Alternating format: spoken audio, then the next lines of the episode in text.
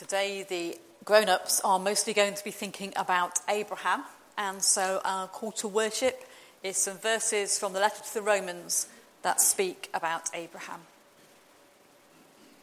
What was gained by Abraham, our ancestor according to the flesh? What does the scripture say? Abraham believed God, and it was reckoned to him as righteousness. The promise that he would inherit the world did not come to Abraham or to his descendants through the law, but through the righteousness of faith. Hoping against hope, he believed that he would become the father of many nations, according to what was said So numerous shall your descendants be. He did not weaken in faith when he considered his own body, or when he considered the barrenness of Sarah's womb.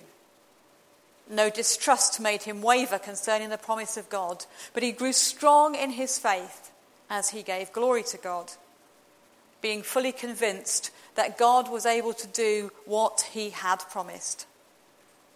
Therefore, his faith was reckoned to him as righteousness. And so we come to bring our prayers of praise and thanksgiving to God which will be followed, as is our practice, by joining together in the Lord's Prayer, each in our own first language and the version we know best. So let's pray together. Holy and eternal God, we praise and thank you for the wonder of who you are, for your amazing creativity revealed to us in the natural world and echoed in human endeavour. For your unfathomable love, glimpsed in the tenderness of intimate human relationships. For the mystery of your grace, surprising us in the unexpected and undeserved kindness of others. We praise and thank you for the wonder of redemption that despite the failures of finitude and the chosen wrong of sin, you did not and do not abandon us to the inevitable consequences, but instead choose to forgive and restore times without number. We praise and thank you that all of this finds its fullest expression in the life of Jesus born like one of us, subject to the same temptations we each face, understanding our limitations from the inside, and then defeating all that is evil and death dealing in one perfect sacrifice. We cannot understand all of this but it does inspire us to follow in the footsteps of Jesus, to learn from his example, and to prepare, pray for the fulfillment of the promised kingdom. As we pray together, saying, Our Father, who art in heaven, hallowed be thy name. Thy kingdom come, thy will be done on earth as it is in heaven. Give us this day our daily and forgive us our trespasses, as we forgive those who trespass against us. And lead us not into temptation, but deliver us from evil. For thine is the kingdom, power, and glory, forever and ever.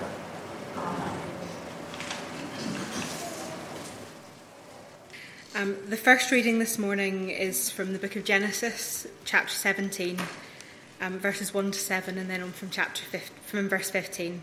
Listen for the word of God.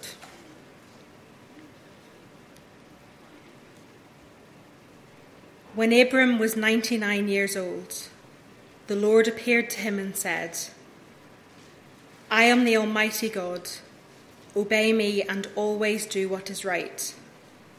I will make my covenant with you and give you many descendants.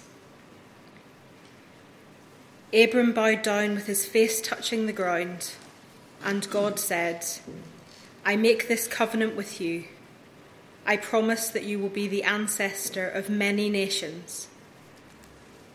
Your name will no longer be Abram, but Abraham, because I am making you the ancestor of many nations. I will give you many descendants, and some of them will be kings. You will have so many descendants that they will become nations. I will keep my promise to you and to your descendants in future generations as an everlasting covenant. I will be your God and the God of your descendants. And from verse 15 God said to Abraham, You must no longer call your wife Sarai, from now her name will be Sarah. I will bless her and I will give you a son by her. I will bless her and she will become the mother of nations and there will be kings among her descendants.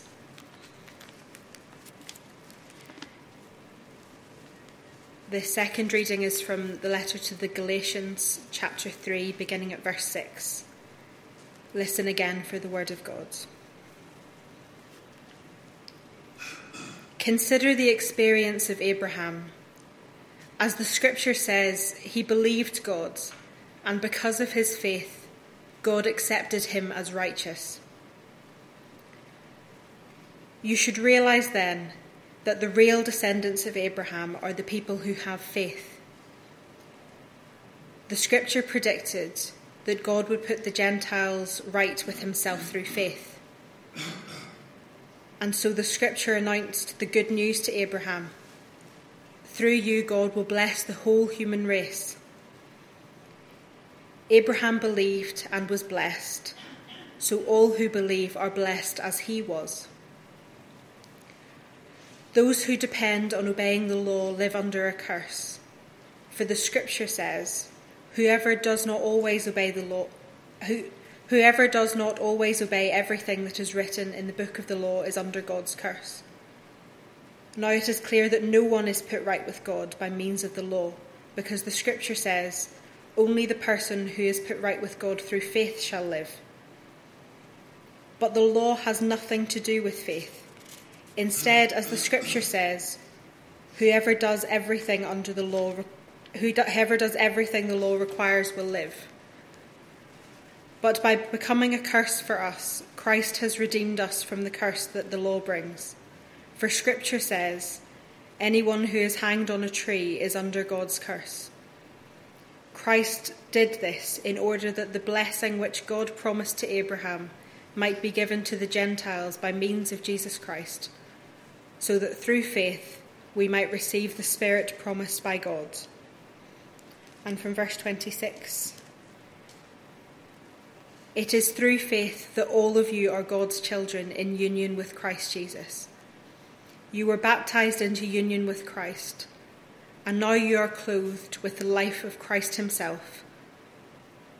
So there is no difference between Jews and Gentiles, between slaves and free people, between men and women, for you are all one in union with Christ Jesus.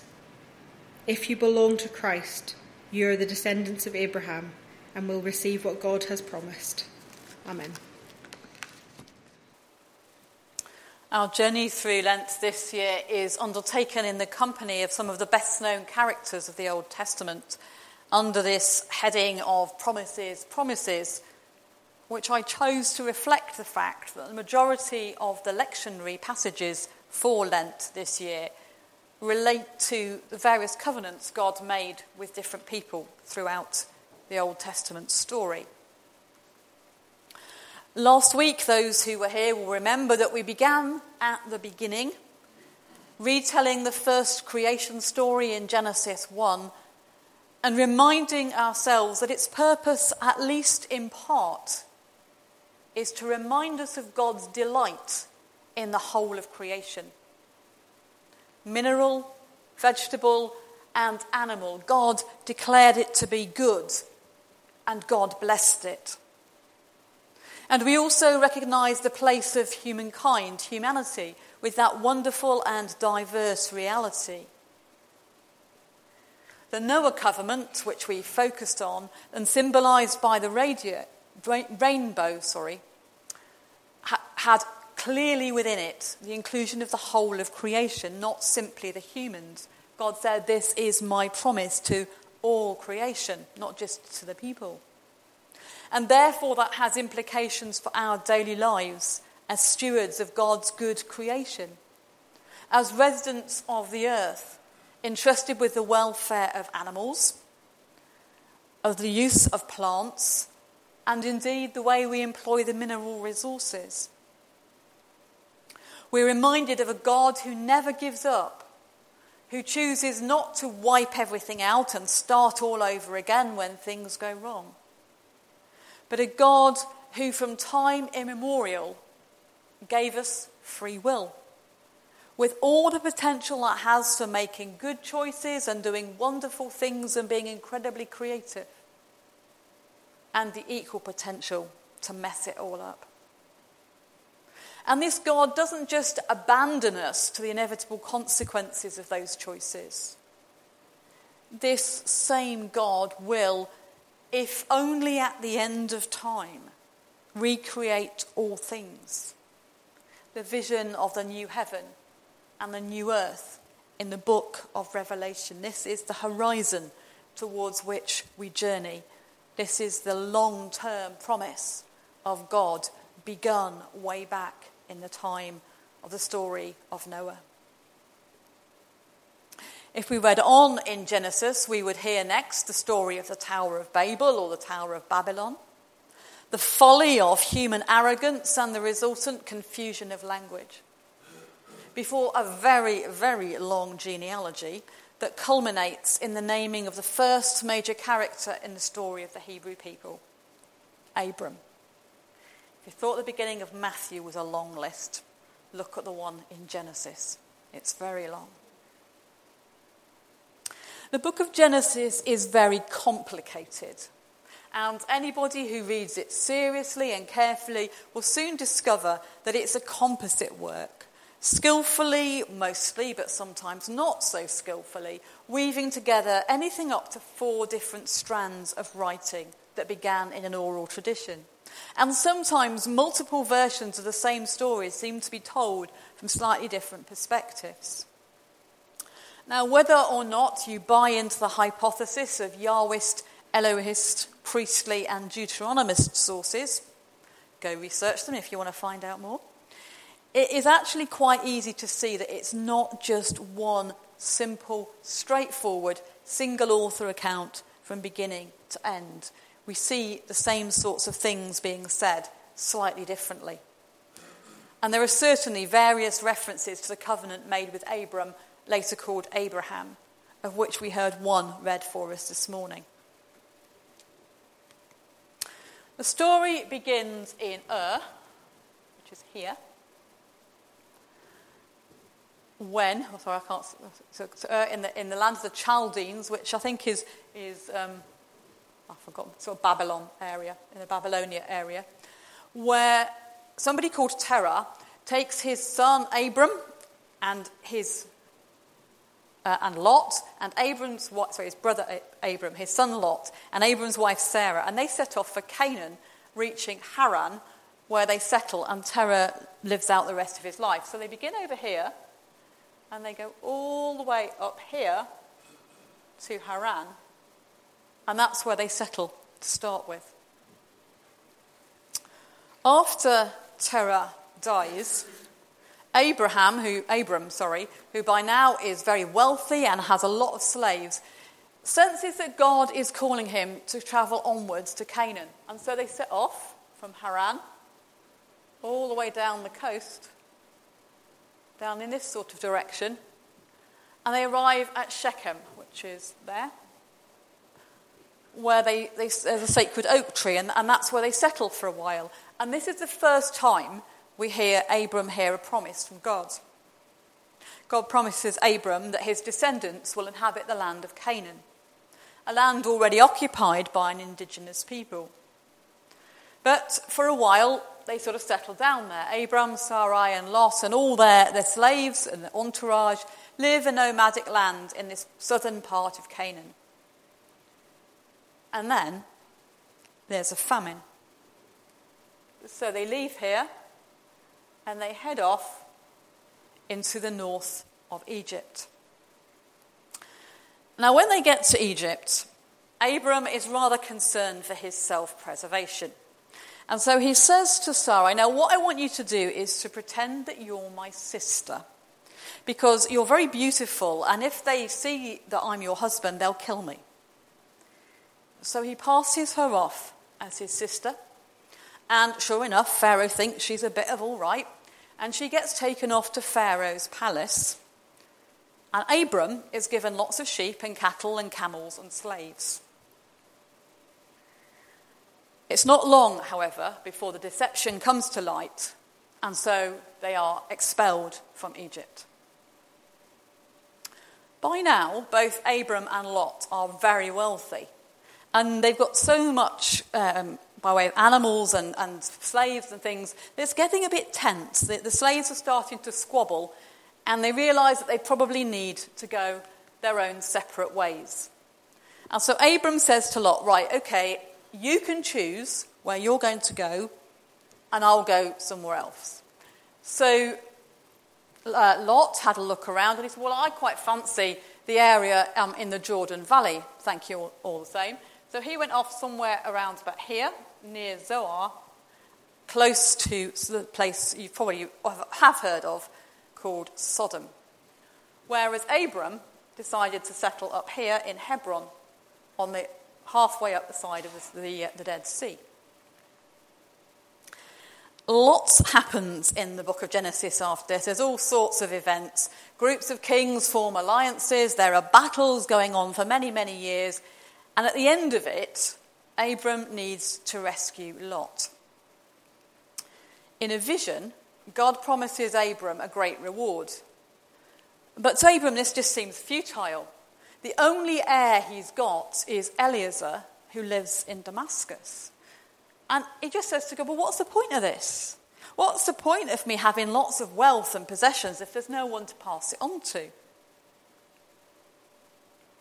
So God says to Abram, Come outside and look up at the sky.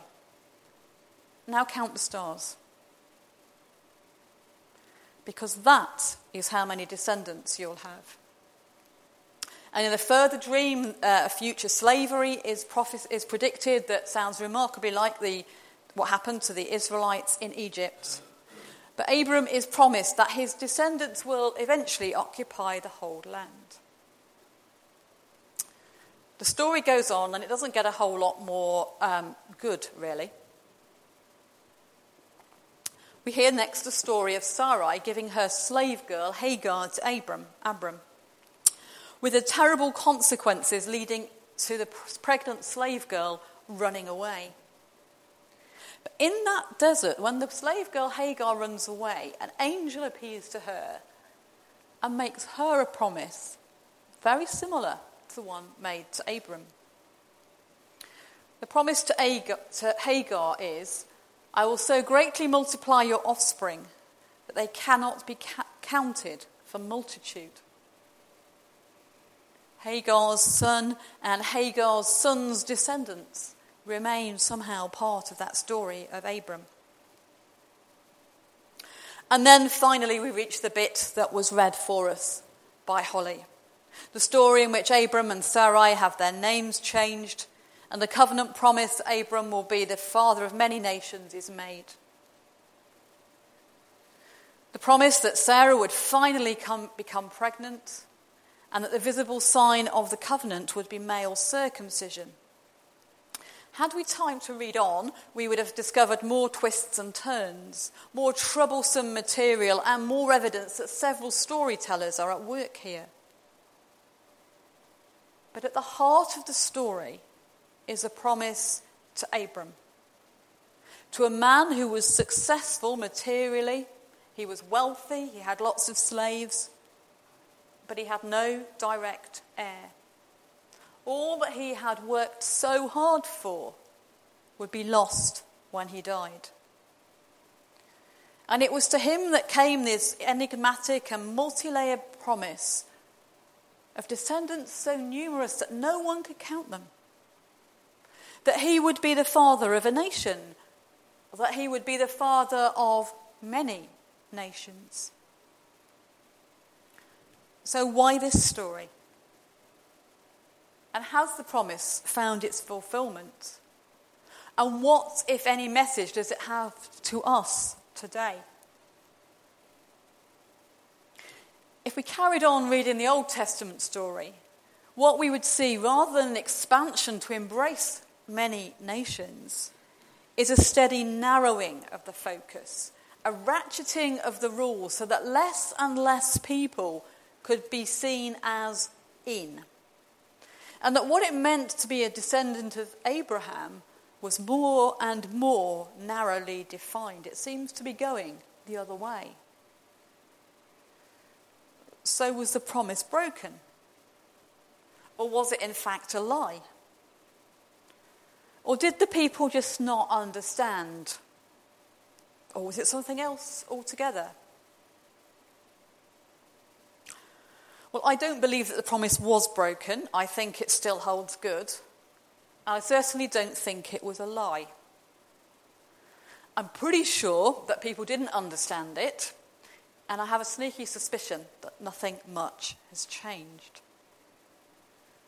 The promise to Abram the wealthy, successful, heirless nomad, that he would have so many descendants they couldn't be counted, that he would be the forebear of many nations, is fully realized only in eschatological perspective. In that same vision of the New Jerusalem, where the writer tells us are people of every language, tribe, and nation, united in wonder, love, and praise in the presence of God. That is the culmination, the fulfillment of that promise. Until then, the journey carries on. And we, like the first Christians, have to wrestle with what on earth that might all mean and what it might have to say to us. There are three New Testament letters that focus attention on Abraham and the covenant made with him Romans in chapter 4, which we use part of as our call to worship, Galatians chapter 3, which Holly read to us from, and the book of Hebrews in chapters 6, 7, and 11. And one of the key threads that runs through all of these letters is the faith that Abraham exhibited. Reading the Genesis accounts, there is no doubt whatsoever that Abraham was a very flawed human being. Sometimes what he did was at best suspect and frankly probably downright wrong. And yet, despite that, despite all that happened to him, some of it which wasn't very nice, despite long years of struggle and disappointment when there still was no child, he hung on in there. He had no clue how God's promise could ever find fulfillment, but he never quite gave up hoping. Every night, if he looked up and saw the stars, he was reminded. If he stood on the sand on the shore, he would remember the promise. It takes a lot of determination to keep on believing sometimes, especially when experience seems to suggest that your faith is misdirected. But Abraham kept on believing. Maybe that's something we could take away today. A second thread is the relation to the law and its requirement for male circumcision. And this was a huge challenge to the emerging Christian movement, which included both Jews and Gentiles who had come to follow the way of Jesus. The writer or writers go to huge lengths to make their case the law was given to Moses, but that came umpteen centuries after the promise to Abraham. And so it can't overrule the promise. The promise came first.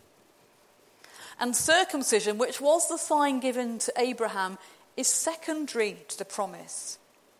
It's not that the symbol enacts the promise, it's not that this is a necessary thing to be included in the promise, for which we're all very grateful.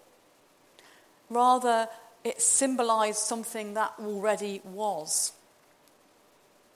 And as the early church tried to work out its relationship to Judaism, Immense time and energy seems to have gone into trying to understand how do we understand the covenant with Abraham in our own time. It's a huge challenge. Huge challenge. You read those three letters, and the verbal gymnastics they get themselves into has to be read to be believed. It's incredibly complicated. But there was the sense, there was the belief that this promise had something good in it, and that the scope of the promise could not be defined by race or by ritual maybe there is something there for us about a willingness to, to work with and wrestle with those things that are challenging rather than just give up and say, oh, well, I don't understand that, and it seems a bit barbaric or whatever. So Abraham kept on, the early ch- church wrestled with it. But finally, in all three letters, is a clear link between the Abraham covenant and the redemptive work of Jesus Christ despite everything that had happened in the intervening centuries, despite everything that suggested it was not so, God's promise still stood. Descendants as numerous as the stars or the grains of sand, born not of human will, but mysteriously and wonderfully by incorporation to the body of Christ. The Galatians passage speaks of the intrinsically inclusive nature of baptism into Christ, an inclusion that negates any and every human category that divides. And by way of example, it uses binary categories consistent with a dualistic worldview. And the writer boldly asserts that these distinctions have no meaning now Jew or Gentile, racial, tribal, national, ethnic distinctions, the language you speak, the accent with which you speak it, it's irrelevant. Gone. Slave or free. Status, wealth, education, ambition, or lack of those, that's rejected. We're not having those. That's not what it's about. Male and female the one that is expressed using and and not or. But actually, that little word change is really significant, reflecting the complex and ambiguous nature of gender distinctions. It's not a neat binary thing. Gender is a spectrum. And all of that is just not to be bothered with. It's not what it's about. The descendants of Abraham the heirs of the promise of God are not and cannot be defined by human categories.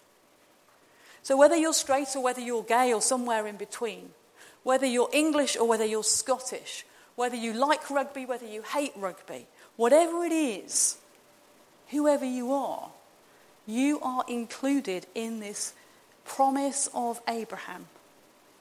The promise that we are the heirs of God and we anticipate that eschatological vision of Revelation. People of every tribe and every nation, every definable people group, and the ones we haven't yet defined, together worshipping God. If the Noah covenant reminded us of our moral responsibility to the natural world, then the Abram covenant reminds us of our attitudes towards those we may instinctively recognize as other. And the assertion of the early church that in Christ all such distinctions are destroyed. Perhaps actually we're back at the rainbow, the image of a church of many colours, in which diversity is celebrated and difference expected. A church in which ancient promises and future visions are held in a creative tension that allows everyone to find their place. But here's the challenge to recognize and respect the place of others too.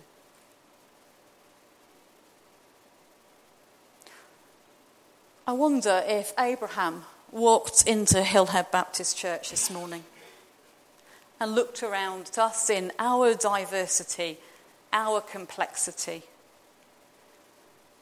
I wonder how far he'd feel we were doing in living out that promise of God. That promise that he would have descendants as numerous as the stars, as numerous as the sand on the shore. For as we sang with the children, Father Abraham has many kin, sons and daughters. We are all part of that. So we all together praise the Lord. Amen.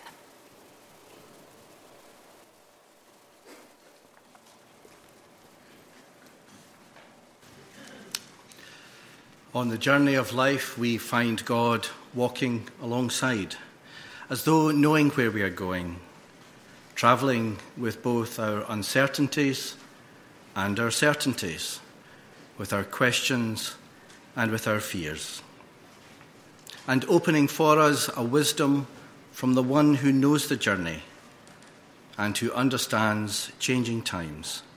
So let us pray.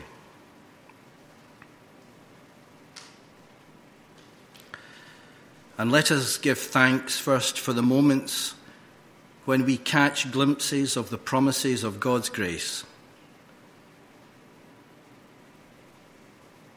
When, in a moment of insight, we grasp a way to re express new hope for changing days.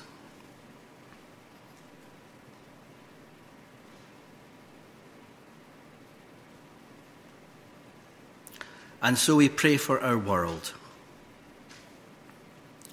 That the promise of new hope may emerge, expressed in new ways. In Ukraine, that our common humanity may be reaffirmed as those of goodwill seek to re express for changing days treasured histories of culture and language.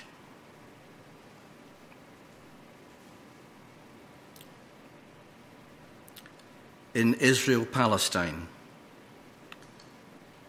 that our common humanity may be reaffirmed as those of goodwill seek to re express for changing days the treasured promises of land and prophecy.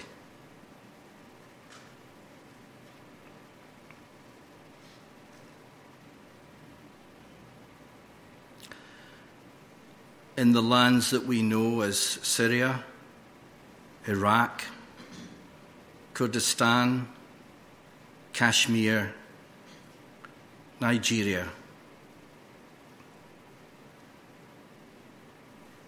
That in our common humanity it may be reaffirmed as those of goodwill seek to re express for changing days the treasures shared in common between faiths and the aspirations for political determination.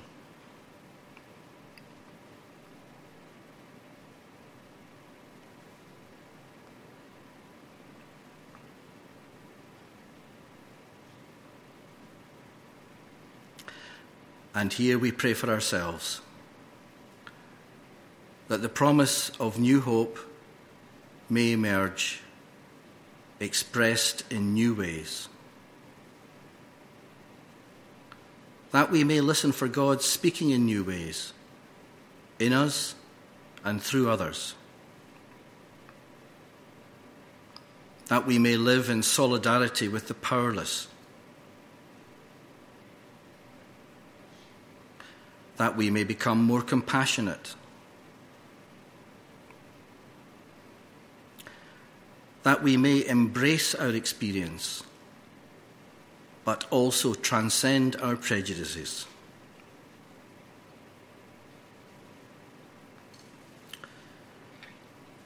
The God who called Abraham and Sarah still calls us to a covenant of faith.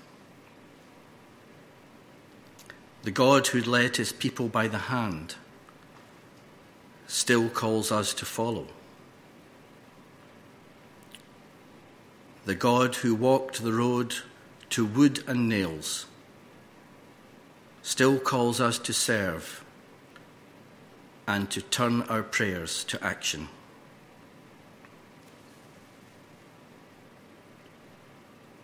O Lamb of God, I come. Lead us on, gracious God, from this place of reflection and refreshment to the reality of a world in need of hope. And may we, who carry within us the vision of a reconciled creation, be bringers of good news to those we meet this week and always.